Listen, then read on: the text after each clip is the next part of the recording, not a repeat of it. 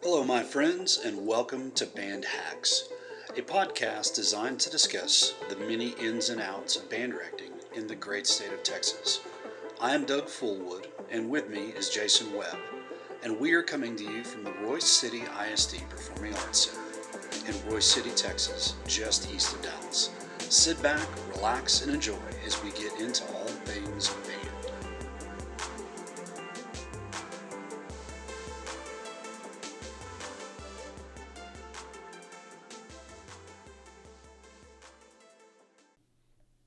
welcome back to Band Hacks, episode four. Happy New Year, everybody. Jason, did you have a good holiday? It was great. Lots of rest and hanging out with the fam. How was Nice. yours? It was it was good. We had lots of the same and ate some good food. Probably too much of the good food, even though we told everybody I'm not right there to. with you. Oh yeah. And uh, and so now you know back into trying to take good care of myself uh, moving forward. So um, today we are going to talk about contests, evaluation, depending on your age and what you still call this, because it used to be contest, right? Um, but now it's an evaluation, and and so we're going to talk about music selection for your group and some things that you need to keep in mind as you kind of work through this process. So for you Jason with your with your group right now, what what are some goals you're trying to accomplish with your overall program that you're selecting for contest or UIL evaluation? Well, we haven't we haven't settled on our for sure program yet. Okay. Um, but you know, while I'm picking music right now, I want to be thinking about what music do I like, what music do the kids like. Um, you know, is this music going to be challenging for them? Is it going to be too challenging for them? Um, is there going to be something in this piece that can't get accomplished this year due to either instrumentation or Mm. certain difficulties in different sections or parts and things like that? But Right. um, you know, I, I want the kids to have a good time in band. Okay. I want them to um, improve on their instruments. I want them to improve as musicians as well. right. Um, but but yeah, I mean, we're we're going to be reading several pieces over the next couple of weeks, and and kind of going from there on on what the program is going to end up being. Yeah, I think I think that's that's definitely a good good place to start. You know, one of the things that always was in my mind as I was programming was, you know, the the end rating, right? Where where am I going to be? And I know a lot of people, um, you know, your programs are beyond that point where it's like it's it's pretty much understood that your kids play as well as they do. You're going to arrive where you need to arrive, provided that you program correctly. But some other folks, maybe your band program is in a state of transition or renewal, um, or you're trying to repair some things, and and it may be that you know you're just trying to get that elusive first division, or it may be like we talked about in another podcast. Maybe the ratings at your school have not been great over the last couple of years, and you're just trying to see some improvement. You know, and I think I think all of that is really important to consider as we are you know looking at what we're trying to play for contests and and then i also think too i think we need to be really careful about selecting music uh, for contests but then just simply using that music to teach the concepts that are in the music if that makes sense Right. Or or determining the concepts we want to teach based on like hey, I really want to play this piece of music, but none of my kids can double tongue or triple tongue. So That's right. I bet they can But- figure it out over the next month or two. right but i'm going to look like a monster conducting when this goes down it's not going to sound very good but man i'm going to look good Right. Oh yeah. When you're listening to a recording of a piece and it just oh, this is my dream piece to play with this band and I can just imagine myself doing that final cutoff and the, the Mhm. judge is standing up and clapping. of course you know, because they do that Right, Yeah, for sure. Um, so you know, if if if you can get past those thoughts um, and and get more um, into like the education part of it and and the success part of it, Yeah. um, can we can we help our kids be successful while getting them better at their instrument, getting them better at making music together? Um, you know, I don't think anybody goes into this thinking, "Oh, I really think I can get a three on that piece. Well, we'll play that this year." right You know, but um, Well, let's hope they don't. Let's Right, hope that's sure. not the plan. Right? Yeah, I just I, I really think that they need to get into um, thinking about you know how can we be successful with this rather than man this piece sounds fantastic the kids are going to love this Yes. and and they're going to practice every day when they go home and you know we'll be able to work out this and this and this that they can't do already um, because the more the more you think like that, uh, the more frustrated you get towards the end of the the contest Right. season when your kids uh, didn't practice as much as you thought they were going to, and didn't love that piece of music as much as you thought they were going to love it. Yes. And and you know, the other thing too is a lot of times we we look at the music that we're playing for contest evaluation, whatever you want to call it, and we're in such a hurry to get to the music that maybe sometimes we don't necessarily build the conceptual ideas and fundamentals into our students that they've got to have to be able to play the music that we have selected. And you have to let that one sink in. Like the kids didn't pick it unless you let them, right? Right. We selected that music. So there is a great burden of responsibility on us as the educator to know what our kids can handle and, you know, be able to put appropriate things in front of them. But not only that, be able to in class fundamentally teach them the concepts that they need to be able to achieve said music. You know, now that varies with with each program, right? Um, whether you're you're teaching grade five literature, you're teaching grade one literature, it doesn't matter. Fundamentally, the kids have to have certain levels of basics in order to be able to achieve those things. And and so, you know, I think I think too it's like not only is can I get this done in my rehearsal time, but what type of warm up exercises, what type of technique, what type of those things do I need to do to make sure that my students are successful with this program that I selected? Yes. Yeah. So okay, well let's talk about nuts and bolts. Like what are this the basics? And some of you out there might be going, Man, this seems kind of like well duh. Okay, but here here's the beautiful part about this. It is kind of well duh in some cases. Where we struggle with this is where we are not able to step back and really evaluate what's in front of us and go, maybe I shouldn't have done that, you know? So, um, nuts and bolts of just selecting music. For me, things I was always looking at were things like, uh, what are the instrument ranges in this piece of music? So, for me, like, I want to like the piece, I want to enjoy it, I want to enjoy being in front of the kids working on it like i need to have some level of enjoyment for me that's that's part of being a band director right the other part of it is being able to see your kids go from point A to point B on this journey that they're on to produce this beautiful musical product, right? A lot of people where they struggle is they will select a piece of music that sounds great on the reference recording and they look at maybe uh, a score or you know a couple of pages of the score on JW Pepper or whatever. The human being in us gets really excited about it and then we go we're going to do this. This is going to be awesome. And then we we bring the piece home or we order it we put it in front of our kids and all of a sudden we've got all of these places in the read where from a sound standpoint it's just not as good as some of the others. And, then as we take a closer look we're talking about things like ranges. Like we're have we have parts that are way out of our students comfort zone either in the top part of the register low part of the register and that's not something we noticed when we picked it up because we weren't looking for ranges we were looking for hey what sounds cool Right. um, the other thing to consider, of course, obviously, and some of these, again, like I said, it's going to be really obvious rhythms. What can they do now versus what do you want them to be able to do? So if your kids um, subdivide really well, maybe a lyrical piece is a good good idea for you because they can feel the pulse. They know exactly where to move together, so the vertical alignment is not an issue. Um, if if they struggle and they're it, it's hard to count, they they don't know how to count very well. Um, then you're going to struggle with things like that or very complex rhythms that maybe they haven't had a chance to get into. You know, say you're working a middle school group and you throw down something with a bunch of 16th notes that they don't typically see. Right.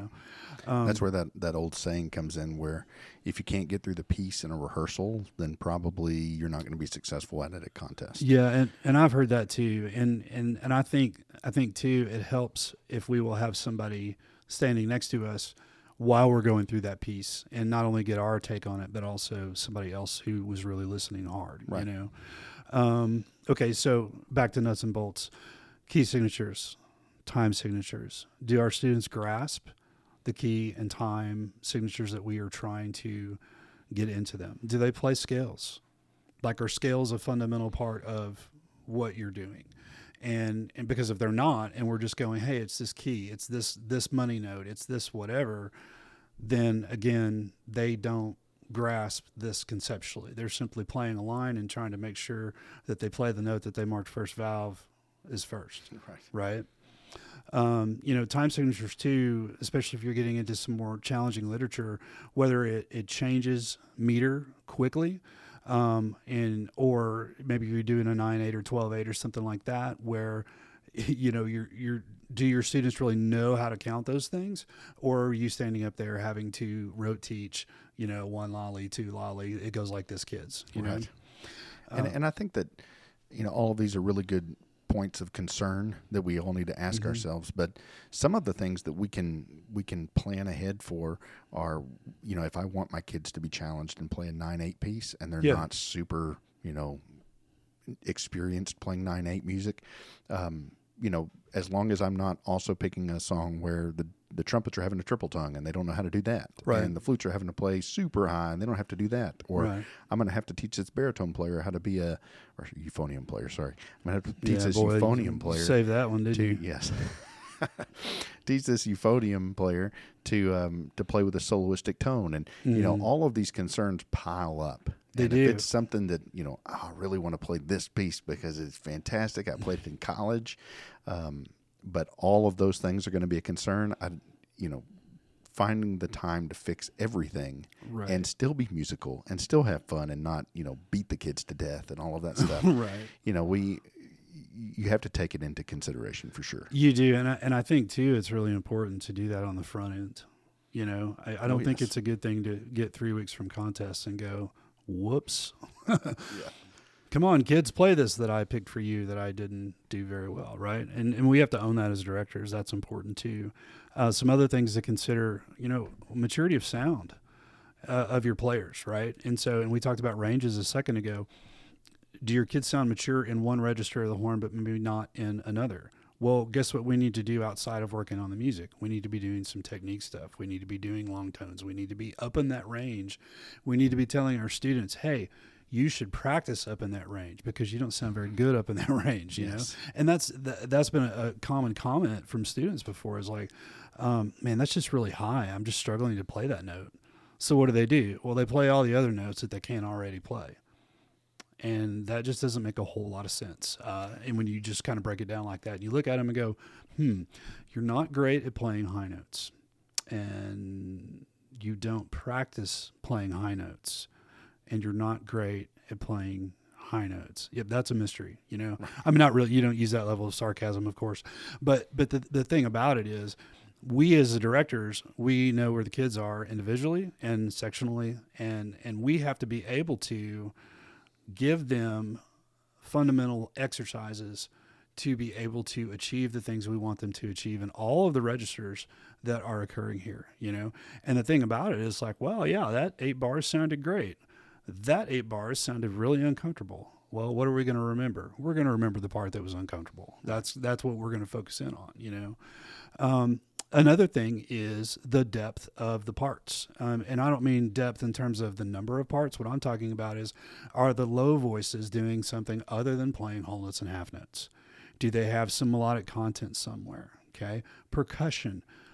If you pick a piece of music that has, let's say, three percussion parts and you have 11 percussionists, my question for you is do you allow them to work outside of your rehearsal time um, or excuse me during that rehearsal time with a percussion instructor where maybe they can work on an ensemble or something? Maybe they can do something other than hit a triangle a cymbal and a bass drum you know Right. and and while the other eight stand around and stare at each other and and that's really really important so and i'm not saying don't select music that's got few percussion parts i think that's okay provided you're allowing for an overall okay experience. Now, if you're a one man show or woman show, you're the only person there. I think it it, it does you some some good to make sure that your percussion kiddos are taken care of, that your low brass kiddos can do more than just whole notes and half notes because they're going to get very bored very very quickly. Right, and and then, you know, even if you are a one man show, uh, we we probably need to find something for those kids to do Yes. worthwhile on their instrument, anyways. Because if you do pick a piece that has eleven percussion parts, and you know one of those parts is the suspended cymbal, Yes. that kid is not. You That's know, that's exactly right. mastering right. some of these other instruments. That's exactly right. I mean, he gets to the point where they would rather play the you know trumpet and, and get the B flat correctly instead of you know the kid that can't do it right that's been playing the horn for years, right? And yes, I did use trumpet on purpose. So so I think all of those things, as we're sitting down and we're listening to music, you know, I think it's really important to be honest with ourselves, take the human part of it out for just a minute and go, okay, what can my kids really do? And if you're doing warm ups and technique studies and those types of things in rehearsal, which by the way, we should all be doing. Um, and there's a balance. Don't get me wrong. I don't know that you necessarily want to spend a whole class period on technique because who wants to do that, right? So, but but I think it's it's really really important to make sure that your kids understand that they've got to do certain skills in order to achieve these things in music that you have selected.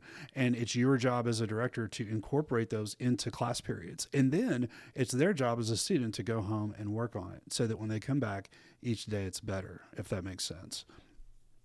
So, right. you know, um, the so the next thing let's talk about. Let's talk about um, difficulty of music selection versus achievement. So essentially, is the juice worth the squeeze? Right. Right. So, um, I, I- go ahead. No, sorry. I, I think it could depend on not just the level of the player, but also the age of the player. Because Okay. um, you know, middle school students they typically haven't played you know grade four, grade five music, so some of their music is going to be a little bit less cool, as they as they would say, or, or less cool to us as band directors. Right. Um, so they're going to have, I don't want to say less buy-in, but they're going to be more, more content, I think, with your choices of music if they can play all of the notes. Yeah. And um, and so it goes back to what you were saying, where we need to supplement and we need to, you know, make sure that we're teaching them how to get better at their instrument, how Right. to be stronger musicians through all of the class period, you know, in the warm up and in the technique packet Yes. and um, and in our chorales, as opposed to, hey, I'm going to play a grade three piece with my middle school band because they should be able to play this. Right. That's exactly right. And you know, you bring up an interesting point, and we talked about this before too. You know, when COVID hit, I mean, it was like, oh my goodness, how are we going to manage this? And then we managed it to a degree. But when all of those kids came back, and especially the ones that were virtual, you know, now they're back and they're in person, there is a learning delay there. I'm not going to call it a learning gap. Um, I think it's a delay. There's a, a, a period of time that they have still, they still have to play catch up to a certain extent and they have to get to the place that they need to get to right Sure. and so there's a balance between like okay here's this this in-person student who maybe was here they were here in every class they never went out sick and they really have ramped up their performance technique. And then here's this other student who is just as important as this other student who was in, in person. And now our job as educators is to try to bridge that gap and get them caught up. And as we do those things you know we consider the nuts and the bolts like we talked about but we're also considering what's in the best interest of all the kids in the ensemble. And you know maybe that means that we get creative with some arranging.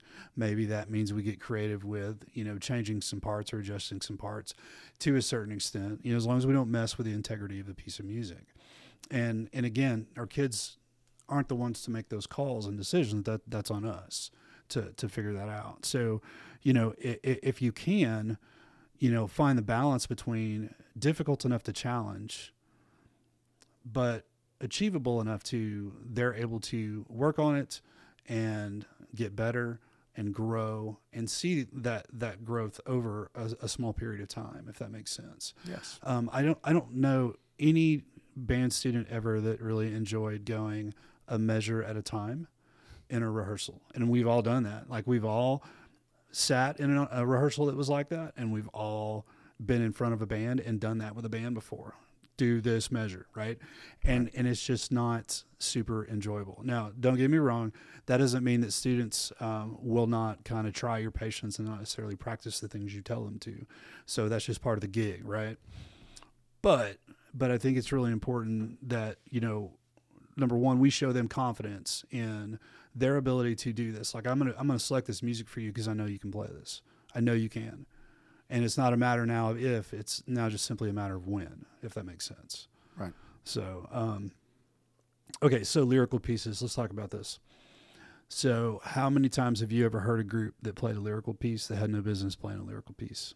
Oh, lots. Now, wh- what are the things that we look at in a lyrical piece where if a band is is not doing them appropriately, it is bothersome? What are those things? Uh, playing with good tone quality. Absolutely, because it's not a fast thing. It's not like, well, it does not a great tone quality, but they finished it really soon, right? Right. Good tone quality, um, especially lyrical. We're talking about you know legato attacks. Mhm. Are we attacking the same way, right? And then once we do, once we have started the note, and that's it's funny on lyrical lyrical tunes, especially the very first note that occurs in a lyrical tune, usually is where a bomb's going to go off if one's going to happen, because nobody enters at the same time, right? Yes. And so that's something we really have to teach our kids how to do. And and then the other thing is we're playing notes, we're playing rhythms. But if my trombones are articulating in a manner that is contradictory to the trumpets and they're playing the same rhythmic value, what I'm going to hear is the most aggressive of the contradiction. I'm not going to hear legato. If the trombones are murdering the, the attacks, it doesn't matter what the trumpets are doing, right? Right. So I think it's really important to, you know, look at that with your kids and help them understand what is legato playing. And then the other part of it is being able to move together at the same time. We talked about subdivision earlier with the slow piece. Um, and then again, it's not just about notes and rhythms. We have to have some level of, you know, musicality and nuance and, you know, just a grasp, a fundamental grasp of how this thing should go. And those are typically the problems that we see when we have students that aren't quite ready to play a lyrical piece. So if your kids don't play a lyrical piece on their evaluation, uh, I think that's okay. No, for sure. There's a list for a reason, right? Yes. And and I know some of us, especially us, us old guys, are like, well, you know, you need to have have the march, and you need to have a lyrical piece, and then you have the you know programmatic, the fast, slow, fast, or whatever you do. That's fine, and, I'm not saying there's anything in the world wrong with that. But what I am saying is your ensemble may not be in a place to do that, and so set your ensemble up to be successful by taking a look at do I need to play a lyrical piece? Can is this something I can accomplish? Is this something my kids can accomplish? And if it is, fantastic, because it's certainly a style. Like th- they need to know how to play slow, pretty Yes. music, no doubt about that.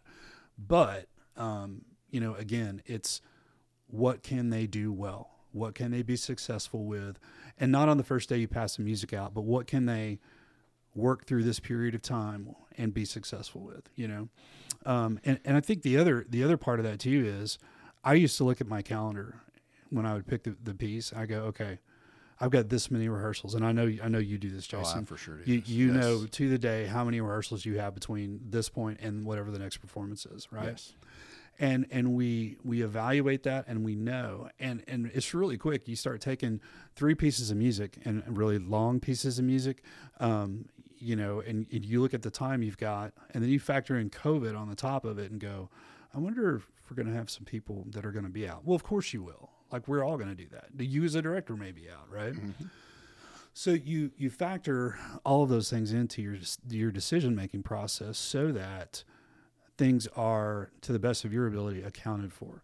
And that way you can honestly say, regardless of how the rating falls, that you did the best you could to set your kids up to be successful once it's all said and done. You were going to say something. Uh, I was just going to say on, on the lyrical piece, Mm-hmm. the the old quote that I had said before, where if you can't get through the piece, you know, then you're probably not going to be successful. Most of us can get through a lyrical piece with our with our band on on our level. You know, if we Yeah. play grade threes or Right. grade fours, we can get through a lyrical piece in a in a rehearsal. But you do have to be honest with yourself about You what do. you're hearing. Um, You do. If your kids don't grasp levels of musicality like direction of line and phrasing and legato tonguing and all of those And things that you mentioned, and- yes, yeah, mhm. if they don't grasp those concepts, then you know it's there's a good chance that your group's going to play a lot of right notes in that piece and a lot of right rhythms, Mm-hmm. but it's just going to sit there. That's right. And if it just sits there, and and there's no musical like lyrical line going through it that that you know makes you feel what you feel when you listen to that reference recording, Right, right. then um, you know you're probably going to get lit up on the judge's sheet You very well may. You very well because may. uh, most of the most of the lyrical pieces are not in the grade three, grade four, grade five level because they have difficult rhythms. Right, right, and and you know one of the things too is I, I was always very cognizant of the time my program was going to take to play from first note to last note on contest day. Very, very cognizant of that. And I did not like playing really lengthy programs. And I know there's there's guys that are going to be listening to this that they're like, well, the first time I went through my whole performance, start to finish, was the day of contest. Cool. If that's what you want to do, that that's fine. If you can do that and your kids can do that, that's awesome. More power to you. I never wanted to do that. I always wanted to know that when I hit the stage, even if I didn't have my kids didn't have the best performance, there was still not going to be a doubt as to what the rating should be. And there wasn't going to be this my kids going, "Oh man, that was just garbage," you know. Right. That was that was always really important to me, and uh, it also will do you a lot of good in terms of sleep before contest night Yes. because you're like, my kids can play this. I know they can. We're just going to go in and perform. And now." that's your is the juice worth the squeeze? I mean, I know that when we listen to those reference recordings of the President's Own and the Army's Pershing's Own, you know, Yes. and and and we they're listen to that, they're think, not bad. right. Yeah, they're pretty good. it, when we listen to those and we think, oh my goodness, this is going to be me conducting this, and this is how this student is going to sound after they practiced for the last three months every day, Right. And and when you get to that moment, uh, and you're stressing out big time on it, um, just for it to still sound like a really good high school band when you could have picked something that, um, like you said, when you go on stage, if you don't have the best performance that you've ever had in your life, you still are. Hey, that's, That's- probably a first division. That's exactly right. And you know, kind of kind of going back to nuts and bolts, one one that I, I neglected to mention, but is is also important is, um, you know, just overall intonation and understanding what the problem notes are on each individual instrument, right? And we're not even talking about chord intonation at this point. We're just simply talking about your kids know what the problem notes on the horn are, that they know how to do the alternate fingerings or make adjustments, and and also if you're a young director, do you know those things, and are you able to teach them? Um, because that's a big old ball of things they don't typically show you in college unless that's your major instrument. You know, Right. we, we used to do methods classes, which I don't know how it was, you know, in Arkansas, but for us, it, it was not a super in depth. It was basically a scratching the surface and hey, hopefully you'll have a woodwind counterpart or a percussionist, you know. I'm pretty sure that's how it was, but I didn't take methods classes. Oh, that's right. That's right. I forgot you were a performance major. So so anyway, um, but but I think being able to know those things as you're looking at the score, like for example, I think it's Pevensey Castle.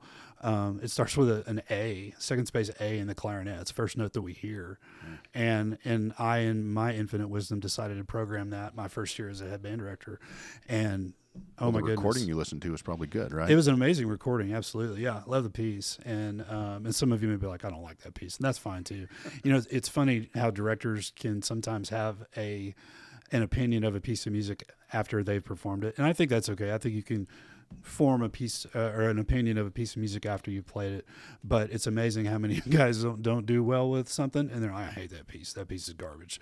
That's why I want you to come up um, for the next Christmas concert and conduct Santa Meets Sousa for me. Yeah, I'm not doing that. Because I think that after you conduct it, that that you'll love. No, I'm not doing that. Oh wait, you did conduct it, didn't you? Okay, we're not going to get into that story. The story when you were sick and missed an entire concert and And you got to conduct. yeah, Yeah, and had not had like one second with your band. Thank you so much for that. That was a lot of fun. Um, and in the green on your face, like you were so sick, it matched the backdrop of the stage. It Oh, was really fantastic. nice. Yeah, it's good stuff. Um, okay, so let's talk about uniformity for just a second. And I don't mean in terms of what we look like. I'm talking about the way that we, again, attack the notes. We play through the note bodies and we release the notes. Do you have a specific approach to that? Is it um, do your kids know what to do when you have a normal accent, a marcato accent? If you see a staccato, you know, thing or tenuto marking, do your kids understand how to approach those in different settings? If the answer is no, then that is one of the first things I want to encourage you to go take a look at because without that uniformity of attack, what comes off the stage is a big old mess of a lack of vertical alignment, whether it is or not. Um, I'll tell you something else too, um, with regard to let's let's talk about note bodies. If I have a trombone player playing third position and then I have a trombone playing 3.25, then that's going to create a major tuning issue, right? And they should be able to hear that. And and if you don't teach them the wah wah wah wah wah wahs between the instruments are a bad thing, then they're just going to throw it out there. I mean, I've I've been in a number of situations where I'm looking at a score, I'm listening to a band, and I see, hey, that's an E natural, and um, it sounds like an E flat's being played it's not because the kids are intentionally playing an E flat. It's because they don't know exactly where second position is, and they don't how to know how to make adjustments. That's that's a very easy thing for your audience that has you know music education to go. That's a wrong note. It's going to be crunchy and clash, and it's just you're talking about a matter of what you know half an inch to three quarters of an inch of silver of an adjustment between the two kids to make it sound the way it's supposed to. You know, mm-hmm. um, so the other thing is, um, th- and that's that's just talking about intonation through note bodies while you're sitting there and holding them. The other part of it is tone quality. What do we sound like? Like we've attacked the note, we've achieved it, we didn't blip it, we hit it, and now we're pushing. Right, we're moving directionally through the note. Are we waving? Is it a good quality tone all the way through? Is there any question in your mind that it's going to change at any point? Because if there is, if you hear it getting ready to change, that means it's about to. And believe it or not, when we sit out in the audience and we hear those things, we can hear things almost do certain things. It may not completely do it, but what it what it does is give us a picture of inconsistency.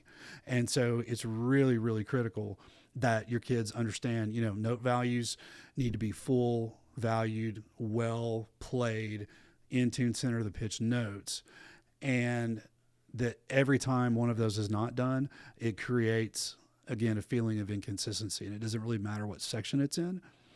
It's just like that that block of sound is not what it should be. It's like got something chiseled out of it, if that makes sense. And and I'm not even talking about like on the highest level. I'm talking about with your seventh grade band. Okay, teach kids to play with appropriate attacks. Check them. Okay, just because you tell them to do it this way does not mean that they're doing it. You need to check them. You need to look at their faces, make them pull the mouthpiece off, be able to see what the mechanics are um, so that you can help them get to where you want them to be. Uh, you know, as you're playing um, through the note, are there weird changes that are happening in the face? Are they puffing their cheeks? Are they moving their tongue around? What what extra tension is being created while they're playing through that note body by other things that really shouldn't be a thing, you know. Right. Um, and I, I don't know if, if you have any more to add on on the the note body thing.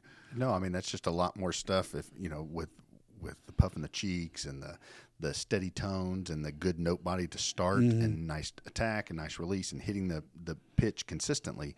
All of those things are things you need to take into account when you're when you're picking the music. Right. And you know and I, releases are another thing too. When, when we say release a lot of us kind of feel like release is well the end of the phrase or the end of a this or the end of a that. And, and it is but in many cases it could be the end of an eighth note and it could be something that is you know basically harmonic in nature. There's multiple notes and it can't be it, it's got to have some tone quality to it and some resonance. And then there's got to be an appropriate release at the same time you know? And and those are things that even your younger kids can learn how to do. You don't have to wait until they get to high school. You can teach them and show them but they have to know that. And so when when i when I was always talking to my kids, I would always try to make it as simple as possible. Because again, like we talked about, if there were seven ways to explain something when I was in school, I needed the eighth way, right? so I was always about how do we attack, how do we play through the note body, and how do we release in every single part of the music. And then once you have that, now we can start talking about musical line and direction and taking it places and making you know our own educated adjustments on um, you know style and things that we like. You know some people when you play a march everything we say okay let's just cut it in half right? I don't particularly subscribe to that personally. I want to make sure there's resonance everywhere. Like for the last note to be a little bit longer. Mm-hmm. That's just my own personal thing. Oh, and one other thing, a lot of the things we're talking about, for every person that I, I, I can find that will agree with what we're saying, I will find you someone who's like, nope, I don't like that. That's not right, and that's okay. like that's totally fine. The the main thing is whatever your approach and your method is, it needs to be the same. It needs to be the same. The kids need to demonstrate musical understanding when they do their performance.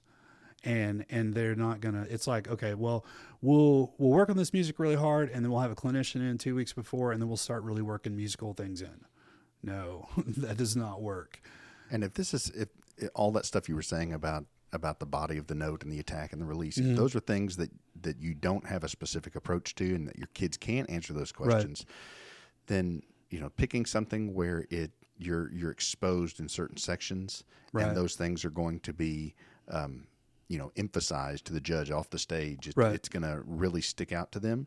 Then those are things that you can easily work on in your warm up Yes. and in your technique packet and shelve your you know favorite piece that oh I've always wanted to do this piece right here but they're going to have to learn to do this and this Right. and this and this shelve that piece until next year Definitely. And and the other thing too is like you were talking about working on those things. I've, I've seen a lot of directors do that. We all love the blue book, right?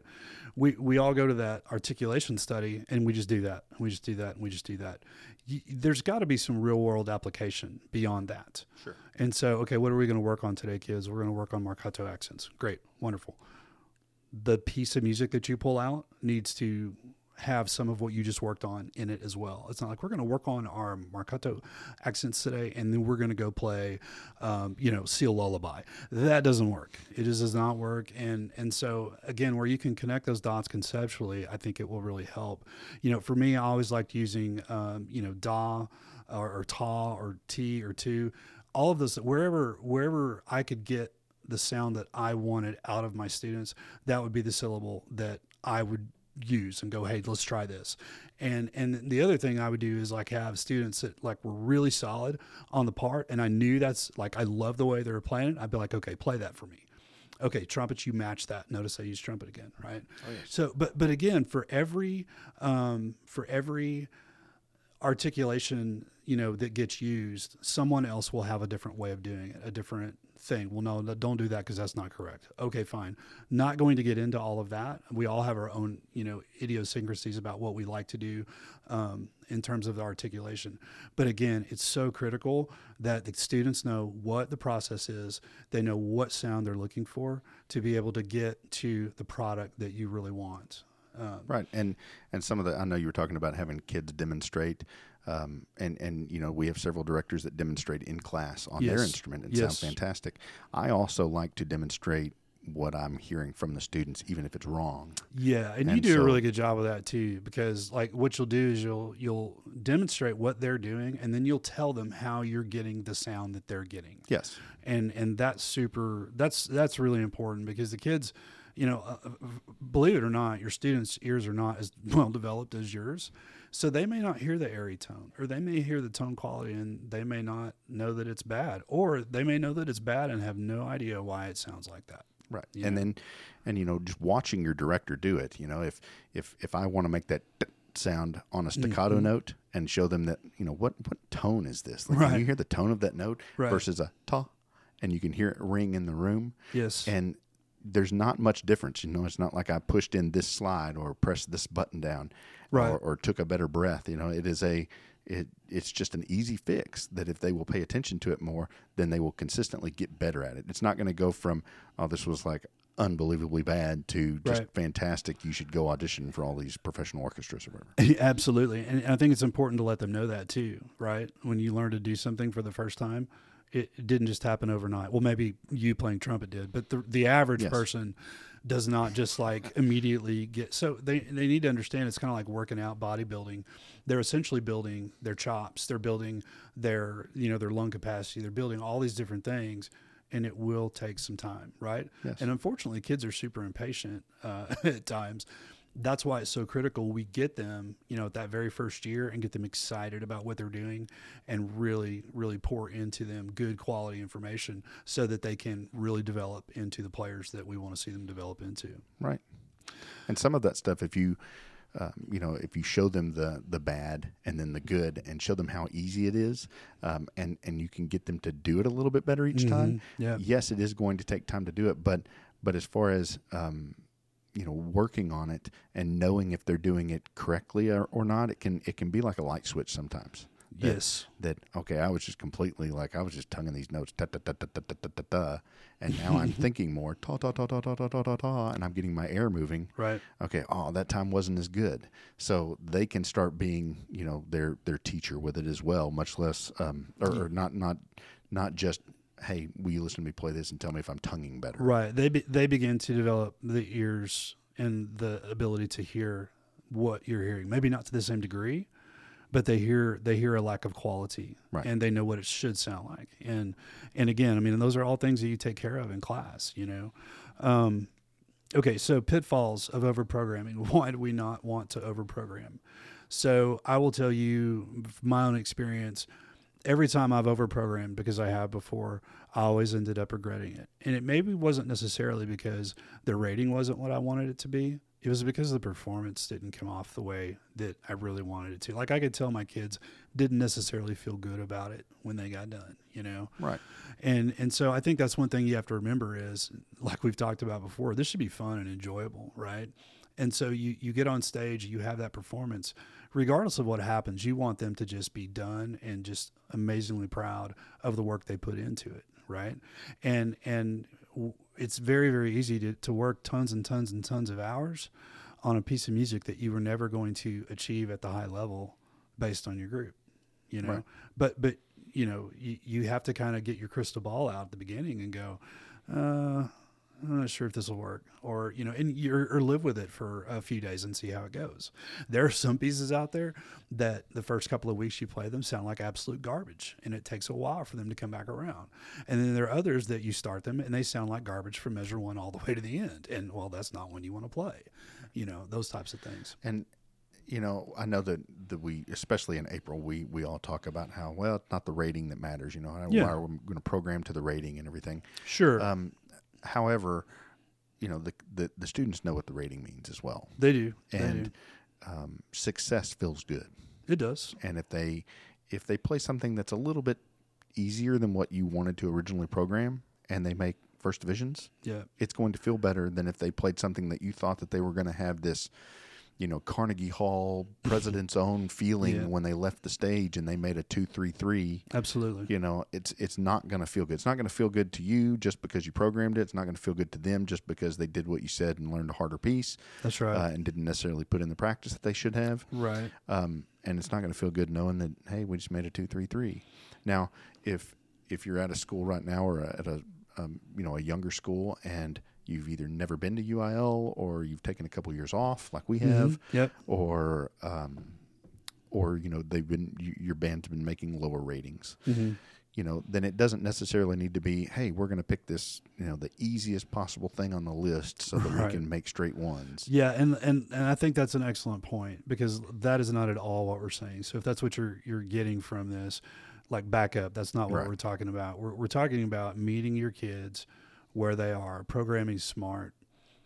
Make there there is some stress associated with this experience, but make it an appropriate level of stress that benefits the performer, that benefits the conductor, that we can all have a mutually beneficial experience. Right. Not, oh, I want to make sure I get my first division, so I'm going to play, you know, B flat major scale and whole notes canon style. Mickey Mouse March. Right, exactly. Um, you know, that that's an excellent point. and and, and I think that you know I, I'm kind of in this situation a little bit, and I know that we're all in different situations with regards to like what we did last year or what Sure. COVID did to us. Um, but like right now, this year, the top band, the only kids in that group that have been to UIL uh, concert and sight reading are the senior class and a couple of freshmen. Right. Um, everybody else hasn't done it, so to you know to throw at them like, "Hey, we're going to do this," and not be successful Right. with it um, would be you know would be bad but also right now because of the you know the the rules for this year Mm, we could play a grade three and a grade two right. and um and normally we had to play four and a three so Right. this year we could play uh, the last year you were the director of bands here you played two grade fours. Right. Um, but to drop that to a three and a two right now for our top band Right. um, I would I would have kids rebelling against me just Absolutely. so that we could say, hey, you know, we we've had some kids that have been out with COVID. And, That's exactly you know, right. we haven't gone to contests, so I think we're going to do these two pieces: the easiest grade three and the easiest grade two on the list. Yeah, and and I think too, um, you know, having high expectations is, is very important. So don't don't take this whole session as we're saying lower expectations because that's not it at all. You have to meet your kids where they are, you know, and regardless of, of why they are where they are. And it may be that if they need some remediation, then you need to find a creative way to do that because nobody likes to go back into the sixth grade book and relearn stuff the same way they did two years ago. Oh my goodness. You know, I mean, the kids get very resentful when when you have that, and and so you have to get creative with those types of things too. But it's also a gut check moment. It's like, okay, why can't my kids do what I need them to be able to do? And is it is it as a result of the pandemic? Is it as a result of your teaching? Is it a result of their effort? Is it a combination of all of them? Like, yes, all those things mix into the equation. But again, the solution to the equation still has to be what is in the best interest of my students educationally, musically. And and again, like we've talked about before, we want them to keep playing their horns. Yes. That that is the goal, right? It's not the get a rating at, at UIL. I mean, yes, that's if we're going to compete, we're going to compete to do well. But the goal is to make sure that we're building great humans that love music and, you know, there's so many different skills that that our activity does that that many just do not. I mean, kids learn so much, um, you know, over in the fine arts realm, uh, and and especially you know in in the band realm, where they have to be a certain place with certain things at a certain time with things prepared and you know you kind of it's all just a big exercise in life skills and learning how to be a successful human essentially so um you know I- the other the other thing about over programming is you don't get to it, it won't come back. Like you don't get to do it over you know? And so like if you're a month before contest or five weeks you're like man this isn't really going well don't be afraid to you know email that executive secretary and make a change provided it's within the appropriate guidelines. Make the change if it's what's in the best interest of your kids to have a great experience. Right. um, and the other thing too is i think you can play some harder stuff on concerts i don't think there's anything wrong with that Nope. you still want to have the high expectations and high standards but it's not as stressful in terms of you know them trying something um, without a judge's ears on them you know Right. and and so that I, I think that's okay too you know you video it you record it you listen to it and again it's just exercising growth right so all right Uh, because because that good feeling, you know, like like the Christmas concerts. Uh, Right. You know, when i had to conduct santa meets Sousa because you were sick yeah. Right. If the Christmas concert is not, you know, every single note is perfect and everything's in tune and, Mm-hmm. you know, this kid forgot to come in and that kind of fell apart a little bit, you're still going to have all of the, the audience, the parents, Right. and, you know, administrators come up to you and say, oh my goodness, it was just so unbelievable. yes Um, and so that, that feels a lot better on spring concert and, and Christmas It does. concerts than it does it does from a judge's perspective. It does, and but I do think too. You know, when you you hit those milestones in your your journey as an ensemble, you celebrate it, and you set the next high expectation, right? yes. And so, you know, I like I said, I know there's a lot of you out there that are like, you know, it's your your students play at the level where the question is not what the rating's going to be. The question is how great is this going to be? You know, Yes. and and and that's a that's a fun place to be. Um, another fun place to be is I'm going to challenge my kids appropriately, and I'm going to get them from point A to point B, and we're going to be happy about it when it's done. And that's also a really great place to be. There, there's great lessons to be learned in both situations. Oh, yeah. So and you know this is this is hard. It, Oh, contest, con- contest Yes. program selection is hard. Yes. So I would say um, if you haven't already reached out to one of your mentor teachers Mm-hmm. and said, "Hey, what do you think of this piece?" Um, you, you probably should because there's there's several things uh, right now. You know if if COVID hasn't hit your school, we still have this the, the issues with. Well, I've got this great trumpet section, and I've got this great trombone section, but the you know the contrabass sousaphone section is not going to be able to play this part Wait, unless what- they work. contrabass sousaphone. What is? you don't like that? They have those in You don't like that section? I, I wasn't aware. That's, Yeah. No, that's great. No, we got like four of them. Do So- we? So, but but you don't want to pick something that the contrabass sousaphone is not going to be able to play right. just because you have an awesome trumpet and trombone section. However, if I pick something that okay, my contrabass sousaphone section, you know, can only play whole notes. So, but I found this great grade 4 Mm-hmm. that's just whole notes, and they're fantastic at it. And then your trumpets and trombones are at this higher level, and they just all want to quit band Because they're bored out of their minds. because they're bored out of their minds. Yeah. So you know, eh, there, there's something to be said for just listening to all of the pieces on on the list, and you know, maybe Mhm. going to some place and looking at all of the scores while you listen Yeah. to everything.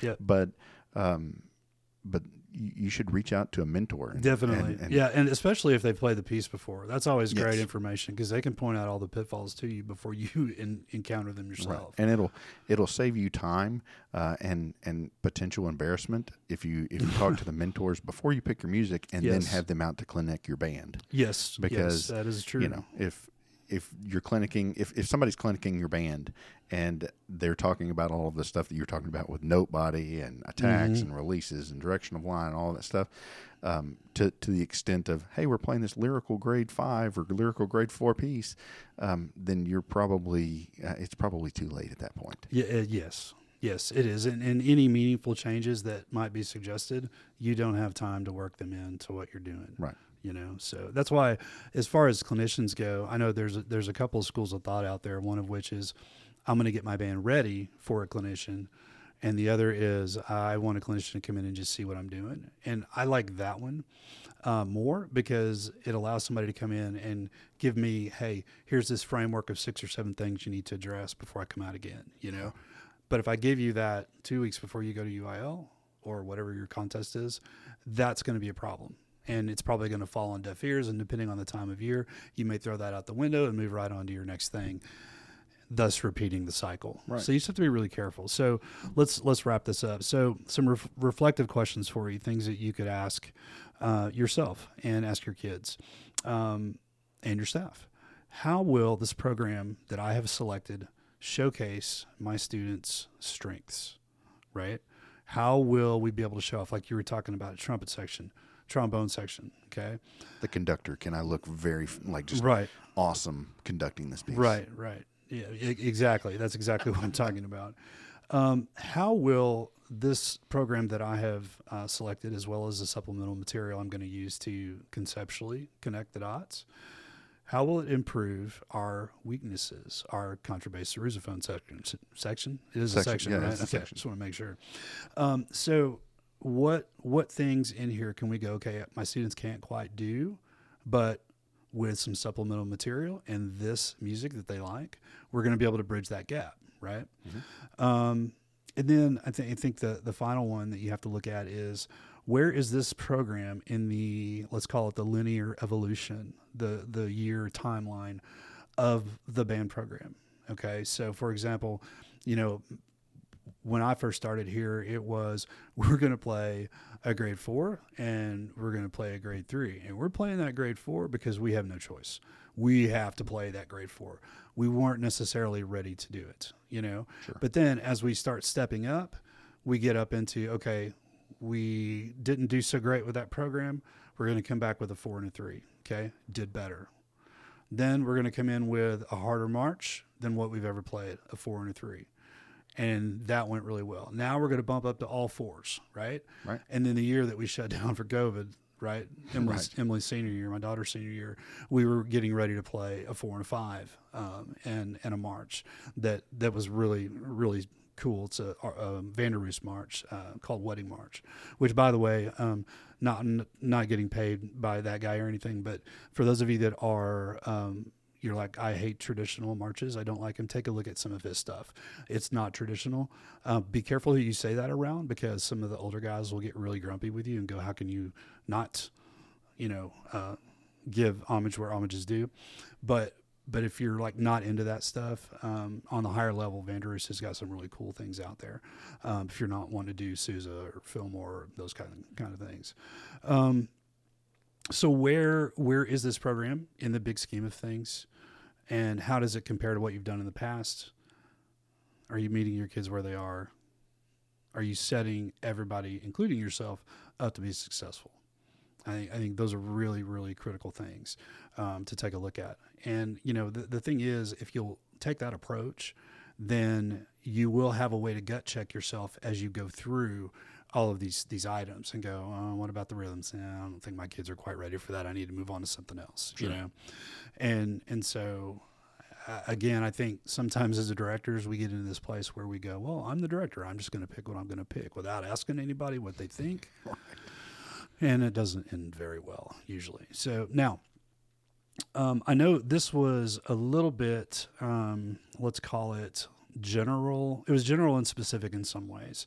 Um, understand that we're trying to, you know, basically resonate with everyone. We understand you're all at different levels, and we also don't want this to be longer than an hour. Um, and so we're not getting into super hyper specific things. We will do that as time goes on. We start talking about cleaning music for contests and things that we're looking at. Um, we'll, we'll definitely do that. But if you've noticed, what we've tried to do is kind of take our band director timeline and make the podcast applicable to what we're all kind of going through as the year progresses. And so, again, we we would love your feedback. We'd love to hear from you. Um, you know about what you think, um, things we should cover. Um, you know, other instruments that Jason needs to make up, and you know, just Sure. will into existence.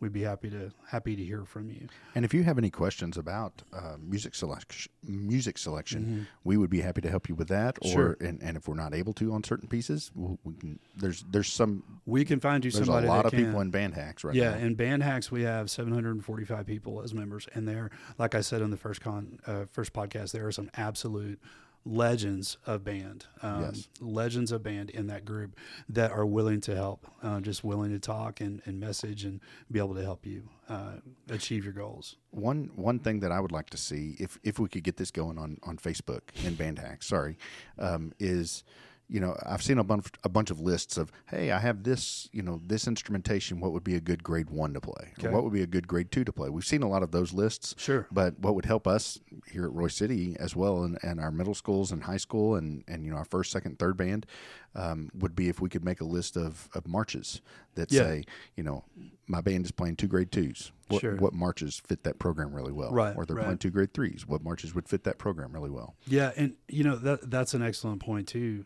New music is being written constantly. Yes. there's always new stuff that's out there, you know, and so definitely take a look at um, all the new stuff that's coming out. I know there's several composers that are really being intentional with uh, diversity and making sure that people from, you know, different backgrounds, different genders, different all the things are represented in the programs that they're playing, you know, and and I think that um, you know diversity is important. I think that being able to allow the new um, new composer. Sorry about that. My other computer was ringing, guys.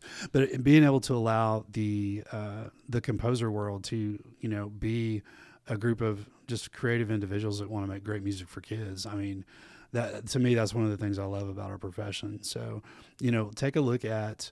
Um, the new stuff. Don't be afraid to play the new stuff. Um, you know, and don't be afraid to play the old stuff either. Just realize, um, you know, sometimes there are some preconceived notions about some of those things. And again, talk to your mentor; they'll be able to tell you where those things Oh, are. yes. So, um, anyway, what else you got, Jason? You about done? No, that's that's it. All right, cool. Well, again, sorry for that that computer ringing in the background there, guys. Uh, we appreciate you spending your time with us. Uh, again, like Jason said, reach out if we can be of assistance to you, and have a great week back.